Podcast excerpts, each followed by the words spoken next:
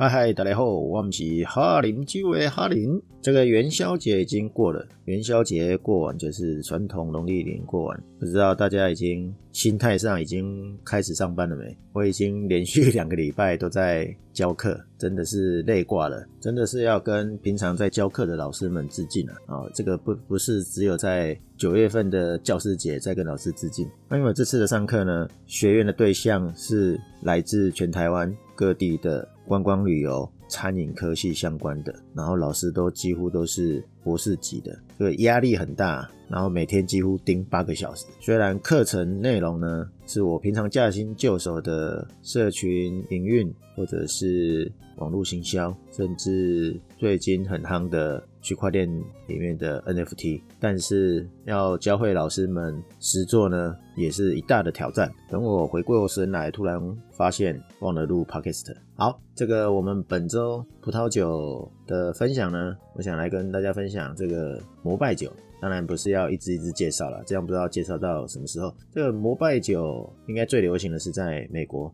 甚至有车库酒，就跟新创的概念是一样的，在车库创业，啊他们是在车库酿酒，或是车库卖酒的概念是很接近的。但不管怎样，这酒一定会很轰动，所以才会变成摩拜酒，因为大家都想要买一支来喝看看，当做朝圣的概念。那本周最大的新闻哦，本周这个二月十六号礼拜三最大的新闻就是呢，美国的摩拜酒 Shuffle 酒厂要卖掉了。哦不是要，是已经卖掉了。那这个酒厂之间转手买卖呢，其实是很常见的，不是吗？那为什么会说是轰动呢？哦，有几个原因啊。那我想，哦，这是我的猜测，虽然他也有写啊，但是实际的总是跟台面上的会不一样嘛。好，第一个原因是因为呢，Shuffle 酒厂是很有名的酒厂，而且获利良好的状况下卖出的。我现在是讲轰动的原因了。那第二个呢，是卖给韩国百货精品的大企业。这两个原因就有什么好轰动的？听起来好像很正常，不是？应该是说，一般过去的交易买卖啊，很多都是因为获利不优啊，甚至想要汰换设备，那没有钱汰换，或者是没有钱做改建，所以呢就卖掉了，把经营权卖掉，或者是整个都卖掉，甚至家道中落不想要经营酒庄，就直接卖掉。那接下来。为什么是卖给韩国？又很惊讶，这又可以分成两个小项。第一个呢，通常都是中国哦，这个对岸的中国大陆。诶，我讲对岸会不会到时候被围剿？没有，反正就是中国到处都买东西。那在法国其实有很多酒庄是中国的企业买走了，那听起来应该美国也是有买才对啊，甚至韩国买美国酒庄应该也不是什么第一次发生嘛。不过再怎么样，韩国买还是少见了，但是。买家是零售业、零售百货的巨头三星集团创办人的第五个女儿李明熙所经营的新世界，中文翻成新世界百货，那个拼法是 S H I N S E G A E，听起来就是新世界、新世界。这是新世界百货呢第一家美国酿酒厂，而且它本身在美国就有一家公司叫做新世界 LMB 的酒类批发业务。新世界的控股公司还包括了高尔夫球场、酒店、购物中心跟百货公司，甚至。还有韩国的 eBay，所以你可以知道它就是很大的企业，而且还是高端客户、精品类相关的，所以呢，真的是惊动了业界不少人士。那 Shuffle 酒厂很厉害吗？我今天就是要来跟大家聊聊这个 Shuffle 酒厂。Shuffle 葡萄园这个酒厂呢，是 Napa 早期一个算有影响力的酿酒厂，它在一九七二年在 Napa 河谷中就成立葡萄酒厂了，而且是早期成立的几家之一。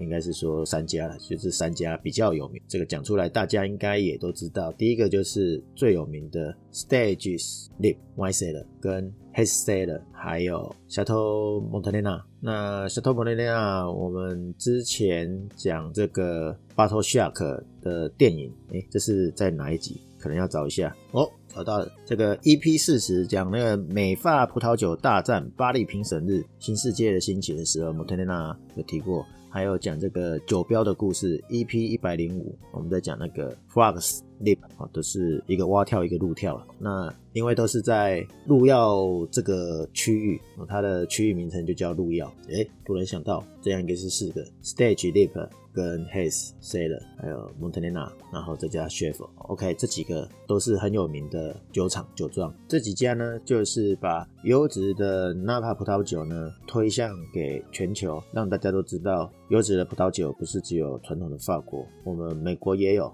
而且就在 Napa，让他在世界的葡萄酒地图上占有一席之地。那创办人是约翰夫妻啊，就是 John Shuffle 跟这个 Ed Shuffle，他们从芝加哥搬迁来这个地方，买了两百英亩的土地。当时呢，John Shaffer 呢还是芝加哥出版社的高阶主管，是一个营运主管。他们在陡峭的山坡买了这个土地，而不是平坦的谷底哦。你可以想象一下，山坡种葡萄跟平坦的平原或是这种谷地做葡萄，到底是谁比较好去种植？然后收成的时候啊，以及你平常的作业的时候，谁比较好做？一定都是平坦的。可是他们在陡峭的山坡上买这个土地，所以价格一定很便宜。然后在当时你干这件事情呢，其实是超级大胆跟冒险的，因为谁想要在这个地方买呀？那当然，所以他买的相对便宜嘛。你无法想象这些酒庄哦，尤其是这个 Schaeffer 这样做完之后，山坡的这个方式呢，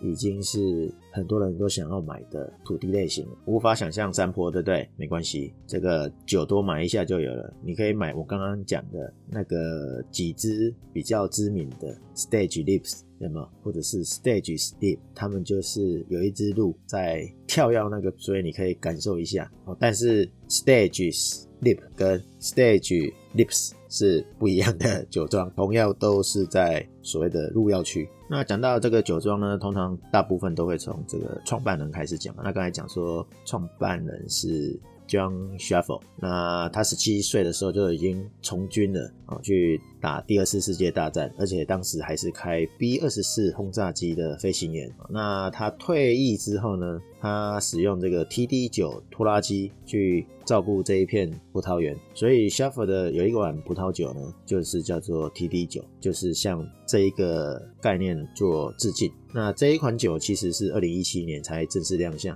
那象征呢，这样离开美国的企业，脱离上班族。你看，脱离上班，现在叫你脱离上班族去创业，你敢吗？啊，现在可能比较不敢了，因为疫情嘛。所以前一阵子大家都很勇敢的就离开嘛。好，当时这个酱也是一样，脱离上班族是一个冒险的精神，而且他自学 TD 九拖拉机，在他自己的纳帕谷的葡萄园里面去驾驶。跟对比一下，他以前是开 B 二十四轰炸机的，所以致敬的点是在这里。那这支酒我也没喝过，所以也许大家可以买来看看。那这块土地呢，以前就有种葡萄，所以它也有一些老藤啊。但是呃，John 呢有先见之明啊，在一九七七年就用 Cabernet Sauvignon 呢来重新种植。当然，它也很快的就成为 Napa 的指标性的葡萄酒，因为它的第一款 Shuffle 葡萄酒就是一九七八年的。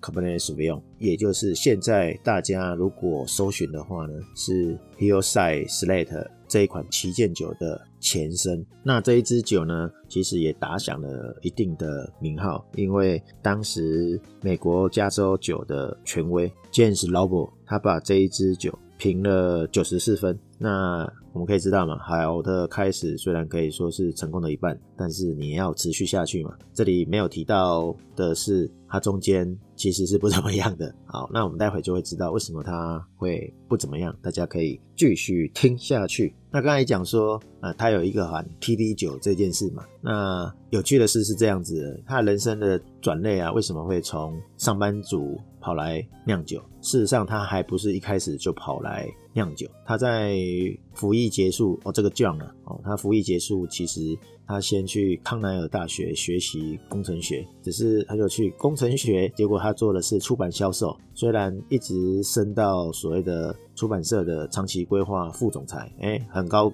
阶的，对不对？对，结果他装换葡萄酒的时候，他只是酒商哦，他觉得他对这个是有使命的，那只是卖卖葡萄酒嘛。只不过呢，那时候卖卖葡萄酒还算是酒农而已，因为呢，他是把葡萄卖给其他附近的酒厂。只不过他也后来想想，不对啊，这样的生意超级不划算的，因为他把葡萄卖给别人。那为什么不要自己做？这种概念啊，事实上有很多人都是这样子，包含另外一支很有名的摩拜酒萧鹰，不知道大家有没有喝过，就是了。Screen Eagle 这个我也没喝过啦，就算我有喝过，我的印象其实是很细微的，就好像看见那个图，我好像有喝过，但是口感是怎么样，我完全想不起来。可能那时候还太菜了，所以喝不出那个口感。那有时候是这样子，好酒给你喝，你喝不出来，那到底是酒不好还是你不好？对，那时候应该就是我的各方面还没有达到那个层次，所以感受不到啊。好，不管怎么样，反正我依稀有这个印象，但是没有喝过。那这支已经也很贵，不便宜，所以所以不可能一个人买来喝。好，所以这个酱呢就想说，那自己来酿酒啊？为什么要 自己一直卖葡萄给别人酿酒呢？因为看起来卖葡萄酒比较好赚啊，所以他就。跳下来自己酿了，所以就在一九七七年，他酿的还算蛮成功啊。那一九七八年，就是刚才讲的那一支酒，是被评为高价分的葡萄酒，九十四分在当时一定是高价分，因为只要过九十分就是大家认同的好酒，所以信心更大好了。以一个对酿酒并不是科班出来的这样呢，是很开心的。为什么呢？因为他的酒呢，年产量也不过就是三十六万左右吧。那有一半的酒呢，几乎就是在当地呢餐厅卖掉了。那刚才讲嘛，因为他不是科班出来的，所以呢，他在一九八三年就把他儿子找回来酿酒。那他儿子呢是加州大学 Davis 分校的酿酒科班出来的，那找他回来一起当酿酒师。所以呢，真正 Schaefer 家族生产的第一个。年份的葡萄酒呢，就是 Schaefer Hillside Slate 这款酒已经成为 Napa 的传奇了，也是酒厂最厉害、最精彩的作品。那为什么会是叫做 Hillside Slate 呢？本来这款酒呢，呃，它酿造的过程里面呢，它放个在全新的橡木桶。哦，法国的橡木桶陈化了三十二个月，那每年的产量只有两千四百多箱而已，是指这一款酒。那因为放了三十二个月嘛，所以它本来的用法叫 reserve 嘛，R E S E R V E 啊，reserve。但是他觉得他比 reserve 放的还久啊，所以应该要有更好的名字。哎，他没有想过要用 Glen Reserve，所以他创造了另外一个名字叫做 Hillside Slate。Hill 就是山丘的那个山嘛，山边，Hillside 之类，山边精选的概念。后来就把这个名字定掉了。哦，当然我刚才可能忘记讲了一件事，这个不是 j o n 曲，是他的儿子道格。哦，因为他道格被找回来酿酒嘛，所以名字给他取。啊，这个是我猜测，应该是这样子。反正老爸同意啊，老爸是酒庄庄主嘛，他是少庄主嘛。啊，现在已经不能叫他少庄主，因为已经已经有五六十岁了嘛，再加上他一九八三年刚毕业的时候是二十四岁吧，所以他是现任庄主。而且 John 呢是在二零一九年就去世了，所以现任庄主就是道格。那这个酒厂的历史年表呢，接下来啊，当然我有放在。我的部落格，那我们接下来讲呢，这个一九八四年就是隔年啊、哦，这个道格是一九八三年回来当酿酒师，跟他老爸一起嘛。那一九八四年呢，把还剩三个礼拜就要毕业于加州大学 Davis 分校的 Elijah Fernández 这个西班牙文呢、啊，那应该是伊莱亚斯费尔南德斯，把他找来。聘用为助理酿酒师，也就是后来的总酿酒师。那刚刚讲说，为什么他们是有影响力的其中之一，是因为一九八五年哦，隔年啊，这个酱呢，当然透过一系列的努力啊，是请愿政府啊，把这个鹿药区啊指定为成为美国的葡萄栽培区 AVA 哦。那当然，一九八九年也就正式的批准了。那一九九四年呢，道格就升任为。酒厂的总裁，那刚才有讲嘛，这个伊莱亚斯他就成为首席的酿酒师哦。那当然他也很厉害，因为他也是 Davis 分校所科班出来嘛，所以他的葡萄酒的值啊品质做的也很有名，然后也在二零一二年呢获得 Wine Spectator 杂志颁发的年度葡萄酒的荣誉啊。那刚才讲 Robert Parker 啊，说他是世界最伟大的葡萄酒厂之一，他在二零零三年就给他这个美誉了，所以好几年他们的酒就居高不下，价格也居高不下。这个酒庄也很早就开始做所谓的永续经营，他在二零零四年的时候，他们还弄了一个很大的太阳能电池阵列，他把他们成为 Napa 跟 Sonoma 第一家最早用太阳能。产生百分之百的电力的酿酒厂，这很夸张吧？因为整个葡萄酒厂需要用的电全部都来自太阳能。那其实它的葡萄酒的酒厂有一些作为呢，很早就在推动了哦，在一九八八年的时候就在做农业的可持续性嘛，所以他也做了一些覆盖物啊，甚至帮猫头鹰啊或老鹰呢做筑巢箱哦，他是鼓励这些。凶猛的飞禽呢来驻扎啊，那为的目的就是降低地鼠的数量。我们应该很难想象这个葡萄园有老鼠这件事啊。但不管怎么样，反正呢，很早就跟着世界的潮流做永续经营的概念的推广。那我觉得最特别的是，在二零一八年呢，道格就开始做一系列的 podcast，因为他最呃这个题目。主要是在讲，呃，他喜爱的食物跟葡萄酒背后的人，等于是食物加酒。那当然也有讲这个酿酒人的一些辛酸血泪史。从二零一八年哦，稍微听了一下好几集，应该呃有在喝酒的人应该会蛮喜欢的啊。后面讲起来比较像是在唱明他的风光的年代史。不过呢，这几个重点才是造成他的酒一直。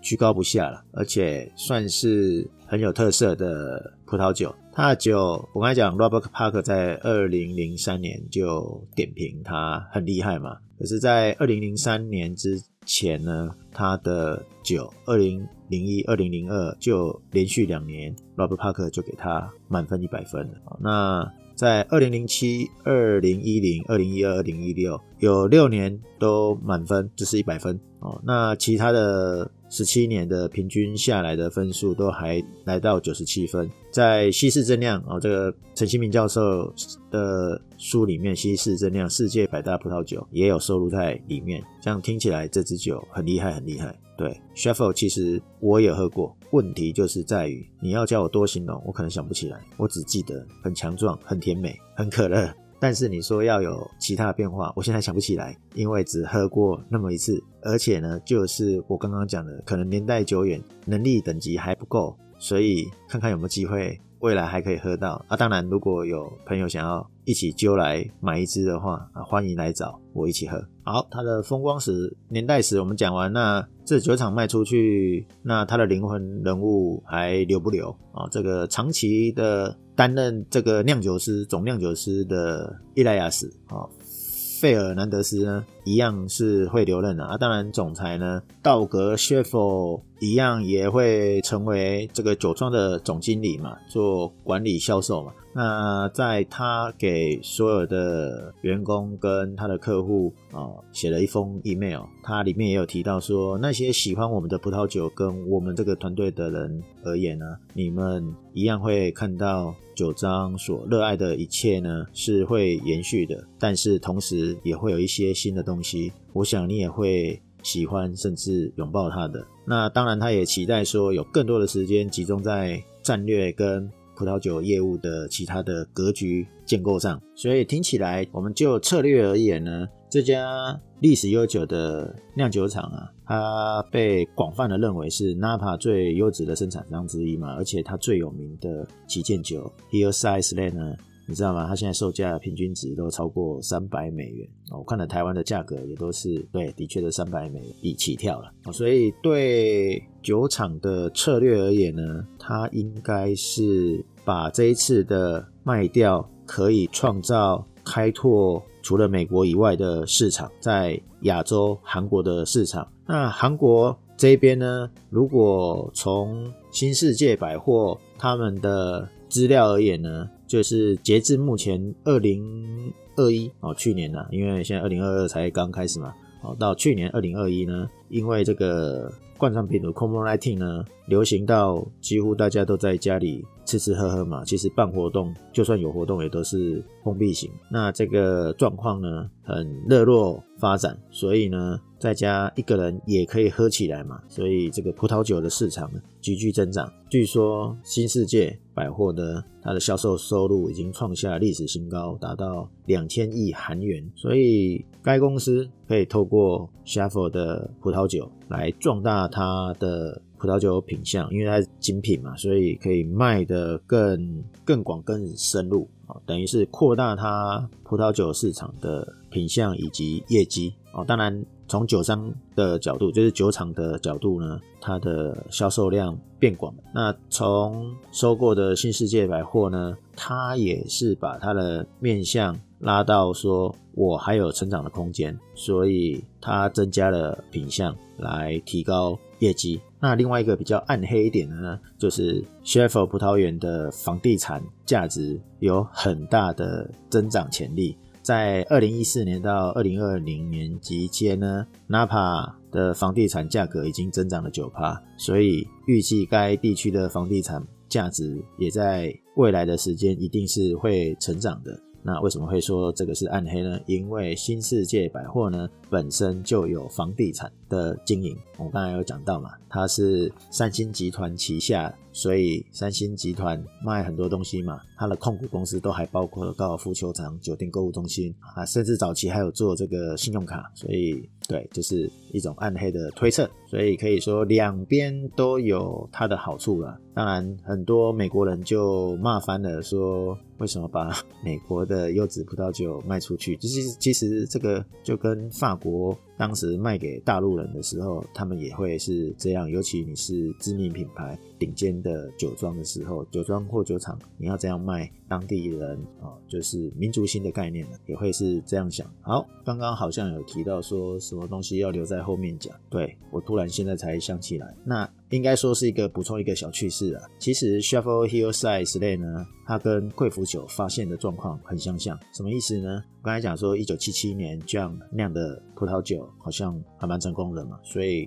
一九七八年它就再酿一次。那一九七八年酿的这一次呢，反而是成为 Hillside 的前身嘛，因为它被评价了呃九十四分，是很好的状况嘛。那有趣的点是。或者是说跟贵腐酒发生状况一样的点，就是因为呢，当时它是照书酿的，所以它是照书酿酒的。结果遇到一件事，就是因为它是新酒商，所以当时找不到人来采摘它的葡萄。那这个意味就是说，葡萄的含糖量不是在二十二到二十三 Brix 之间哦，这个 Brix 其实就是含糖量的一个单位。那因为晚摘嘛，一直挂在葡萄上嘛，所以其实是已经接近二十八 Brix。这时候才采摘。那 John 虽然认为是毁了他的酒，可是他还是硬着头皮去做。但是事实上证明了一件事，就是大家喜爱这种风格比较强壮、甜美的风格。这也就是后来定义 Shuffle 葡萄酒的成熟标志的风格。那这也跟